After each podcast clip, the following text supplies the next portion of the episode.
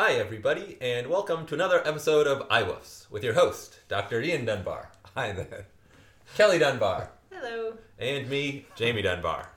Well, today we're going to be talking about popular myths in dog training. Dogs are a very important element of a lot of people's lives, and they're an important part of our culture. Dogs and humans have been living together for thousands of years, so we've developed a lot of notions about how and why dogs behave the way they do, and how we might change their behavior. Dogs play important roles in movies, TV, and books. However, not all of these popular notions are entirely factual, and unfortunately, some of, some of them are actually quite harmful.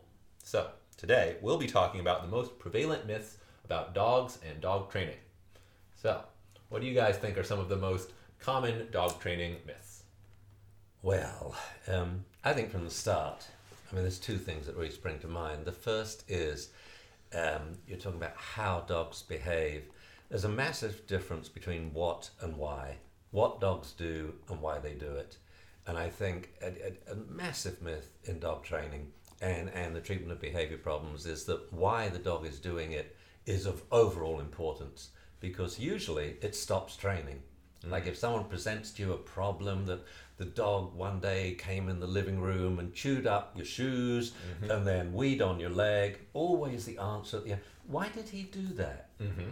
And it's not the question I would ask. I would say, how do we teach him not to do that? How would you how would you phrase it as a myth? Uh, because people believe it's so important. They, they absolutely believe. I would say it's the myth of intention. Oh Or- oh, yes, yes. There you go. For in the, like kind of like Jeopardy. We want to okay, in the in the form of a myth, please. Right. not, not, not in the form, form of I- I- a I- rambling I got it. discussion on. That's what we're here for. a real big myth in dog training is mm-hmm. that why the dog's doing it is important. Right. And, and I think in the professional world, this is just paramount. It seems to mm-hmm. me the more education you have in dog training, the more degrees after your name, you're absolutely, you know, transfixed on this. We've got to classify the problem. And at the end of it, um, they they don't do anything about it. They just say, well, the dog's doing this because he's worried, he's upset, he's anxious, it's territorial aggression, or of course dominance, which is a huge. Well, that, that's the Yeah, right, that's a, itself. I would call that a whole. That's a whole. Maybe a whole segment on labeling. Like, yeah, That's what just Labeling. labeling. Labeling. of course. Labeling. and, and that's not a myth. I mean, that's a fallacy. no, it's that's what actually, I'm saying. That's a different episode, perhaps. Like it's labeling actually called, dog. yeah, the nominal fallacy that you think by labeling it, you understand it. And, and regardless of whether you understand it or not, which is probably not true, um, you, you've got to train the dog. So uh, I think the question to ask is always, what is the dog doing? Is this serious, yes or no? Offer a prognosis and then solve the problem. Yeah. When I was thinking about this subject, I, I was uh, not to discount your wonderful points. Uh, uh, building further upon Yes. your points, I, I, I was grouping some of the kind of myths that I came up with, and I think a lot of them come under the subject they're harmful because they stop training. Yes. So worrying about intention, worrying about Yeah, the myth of dog's doing it. intention is, is a big deal. Which, but the labeling, I think, is perhaps a, a whole nother yeah, and, subject. and it, it. Sorry, I didn't mean to interrupt, but whatever. Um, um, now I forgot what I was going to say. what were you saying? You Talk about interrupted yourself. labeling. You interrupted The yourself. whole concept of labeling. Oh my god! No, that's Totally different. but I don't want to get off. Yeah, we'll of talk about that labeling. later. Get Yeah. off of labeling. So, so I have the a myth question. Of Can you think of any other myths that prevent dogs from getting trained? Any other myths people use that stop them from training? Well, yes, and, and harmful. Um, the, the myth um, of, of dominance. I mean, the whole dominance thing, which is again, why is the dog doing it? We say, well, he's being dominant. And then what do they do about the problem? Nothing. All they do is make the dog's life a misery. Okay. Who's dinging? I'm not dinging. You were supposed to be in airplane mode. Why are I'm you dinging. Where's my phone? How could I be dinging? You did it. Okay. Well, Oh, it's me.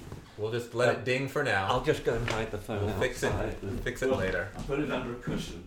Sorry. Well, in terms of um, right reasons people might not train, uh, you were saying dominance, and that I don't how does that work? I don't know that it always means that they don't train, but it might mean they do. They they do things in the name of training that don't address the real problems. You know, I mean, Yeah. it's Doesn't not cause a lack of action, necessarily. It can. It can it. cause either. It can say, "Oh, this is just this is just how it is," or you know, mm-hmm. Yeah, an example like uh, someone grabs the dog, and a lot of people are like, "Oh, you know, this is bad. What's he doing? It's inhumane."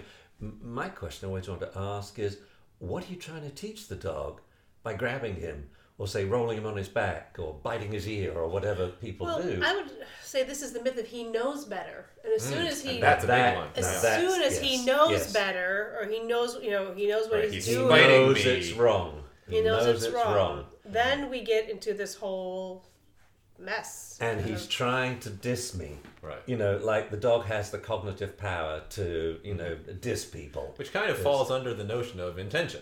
Like this Yeah. is The where dog, yes. have misconceptions about the dog's intention that lead us down a you know a wild goose chase of what to do about it. And I remember what I was going to say. And and the whole Thank thing, goodness. yes, the whole thing Thanks, about Dominic. it's been worrying me. The- That's why my phone was dinging. Uh-huh. The, the whole thing about intentional, why the dog is doing it, is only important if that changes your training protocols. And for me, th- there's only one change in my training protocol, and it's if the dog is fearful or anxious. Mm. Otherwise, I'm just going to solve the problem. So if the mm-hmm. dog is jumping up, let's train him to sit when greeting people. If the mm-hmm. dog's barking or growling at you, mm-hmm. let's teach him to shush and Well, build growling, up his confidence. Yeah, as I say, and build up his confidence. Mm-hmm. But but so otherwise, you know, the treatment protocols, I I always do the same thing with every problem. Right. And and I can remember, you know, I was at a conference and got into a, a, a terrible, not an argument, but I, I said this, and there was a veterinary behaviorist on the panel, and she went crazy. Like, mm-hmm. you, you're saying you, you do the same thing. Well, I would like to see that. I said, well, well come and watch. Mm-hmm. For every dog that bites, I do the same stuff. Mm-hmm. You know, unless the bite is serious Right. and unless I think, um, y- you know, it, it's fear based, which is ninety percent of the time, which is why I do the same stuff. So, if the person thinks their dog knows better, we are here to dispel myths. So, we Mm-hmm. need to explain that the dog generally doesn't know better, but actually just doesn't know. It- Right. That's yeah, beautifully, beautifully said, Kelly. And I mean, so you know, the myth the myth is the dog is being intentionally spiteful or blowing you off. And it's not that animals can't make a decision, and it can be the decision that you didn't want them to make. That's entirely true. So we can't say that's a myth. Mm-hmm. A dog could say squirrel or come, and can make the decision to go with the squirrel, even knowing what come, knowing Knowing what it means. having a good Yeah. recall, even Yeah. in, in spite of having a, re, a good recall. So it's not that a dog can't make a decision to, to blow you off, I guess, um, but that most of the time in training, when a person thinks the dog knows better, there's a giant gap in the training, um, in the practice of training and the real life application, at the very least. Um, repetitions. Uh, in the case of a blow off, even one could say there's not enough repetition or not enough motivation, which always falls on the trainer. Or we haven't explained how important it is, which I think is a very important thing to explain to a dog. But I think you hit the nail on the head when you said the dog doesn't know. Well, who's meant to teach him? And I live, I love to give human examples where people can then empathise with the dog. So one of my favourites on stage, I invite someone up from the audience, and there's a row of chairs, and I say, "Oh, will you sit down?" And when they sit down, I scream and go, "No! What are you doing?" You know, pull them off the chair, and then I say, "Sit down." So of course I'm angry because they got it wrong. They know what I said. They got it wrong. I tell them to sit down again. Then this time I pull them off the chair, no, and their eyes go wide, and we have a safety signal. And I say, Well, what do I want you to do? And you said, Well, you told me to sit down, and then you got real nasty. I said, No, I want you to sit on your chair. It, it, so the analogy with a puppy is where to pee. In this mm-hmm. room, a hundred different places. He pees in a place that's wrong, and the owner gets angry, and all they're teaching the dog is now don't pee when the owner's Or around. don't don't do anything. you Yeah, know, to what be inhibited. they should be teaching confused. the dog is where to pee, what to chew, when to bark, you know, Mm-hmm.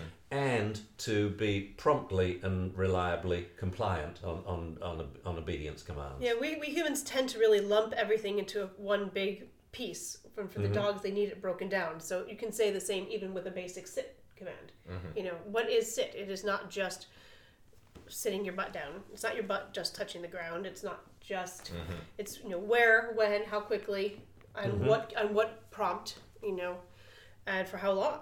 And we just tend to think it's just sit. And we've taught them sit. Well, mostly we most of the time we have not broken it down and taught them all of the components to Right. that that exercise. That and then sit means no matter where you are, what's going on, Right whatever away, body position you're in, seconds. sit right away. whether you're facing Mm-hmm. Yeah. me, whether there's a circus going on, whether I have a cookie or not.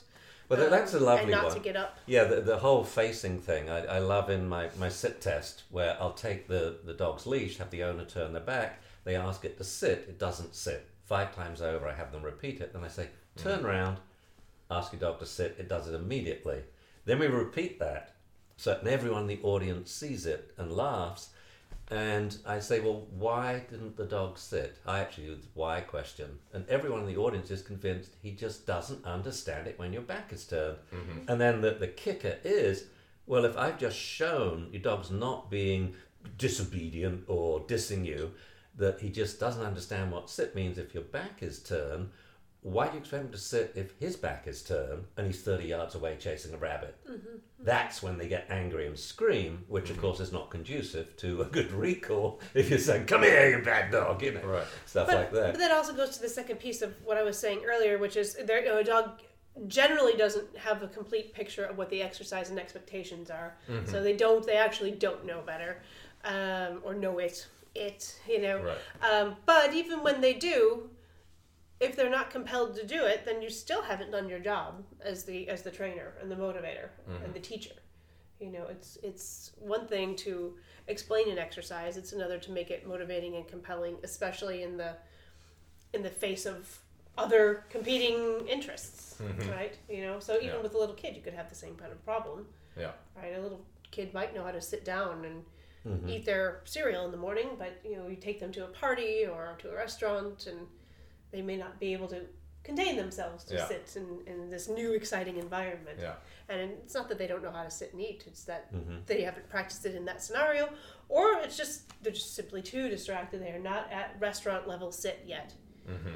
Yeah. You know, Yeah, I, I think there's also layers of the onion when it comes to um, pet dog training. That w- the biggest thing I think is the dog just simply doesn't understand. The dog doesn't know it. Otherwise, why would he intentionally annoy someone who's his his best friend? Mm-hmm. When we're teaching people, because he's being dominant. of course, yeah. Duh. when, when we're teaching people, the other thing is, I think the trainers make the assumption the owners know it, and the trainers forget the, the, mm-hmm. the, the enormous value of their experience and expertise. And what's so easy for them is so difficult for the mm-hmm. owner, who is a mother who has to then go home and teach her husband and her children to mm-hmm. train the dog that she's struggling to train. And that there's all of this don't know, and it's why It Trickles down. you know I've always said weakens. training has to Yeah. be quick and easy. Quick mm-hmm. and easy. If it ain't quick, the owners aren't going to do it. If it's not easy, they can't do it. I think we have Yeah. to change the uh, title of this piece though to Mm-hmm. the to one myth. The One Right, myth- yes. One major myth in dog training. And this myth Yeah. is the, the myth of the dog- does the dog know and uh, misbehavior. He, The- the, the reasons of of he misbehavior. knows better. Yeah, better. it actually reminds me of my first blog or second blog on Dogstar Daily, Dogstar Daily, um, which I wrote in Italy, remember, in Tuscany. I don't know what you were- and it was that um, the dogs don't, you know, why dogs do what they do is not the question. We should always ask what are they doing and, and get a prognosis because we never know why the dog's doing it. We never know what it's thinking of feeling any more than we know what you know what your wife is thinking of feeling. You know, or baby Lily. We don't know what another human's thinking of feeling. Mm-hmm. So how do we know what another species is thinking of feeling? And the first comment on the blog was, "Oh, and so why did you write the book Dog Behavior? Why dogs do what they do?" it just cracked Why? me up. So Why? check check it. I think it's the first or second blog on on Dogstar Okay, Daily. we should All this So. Yeah. the, the myth of he didn't know better, or he he knew, knew better. The He myth knew of he knew better. Yeah. All right. Yes. Well, thanks for listening, everybody. bye bye. Thank you. Off topic as usual. The good thing is The one myth. we can just change the title Yes. afterwards. Yeah.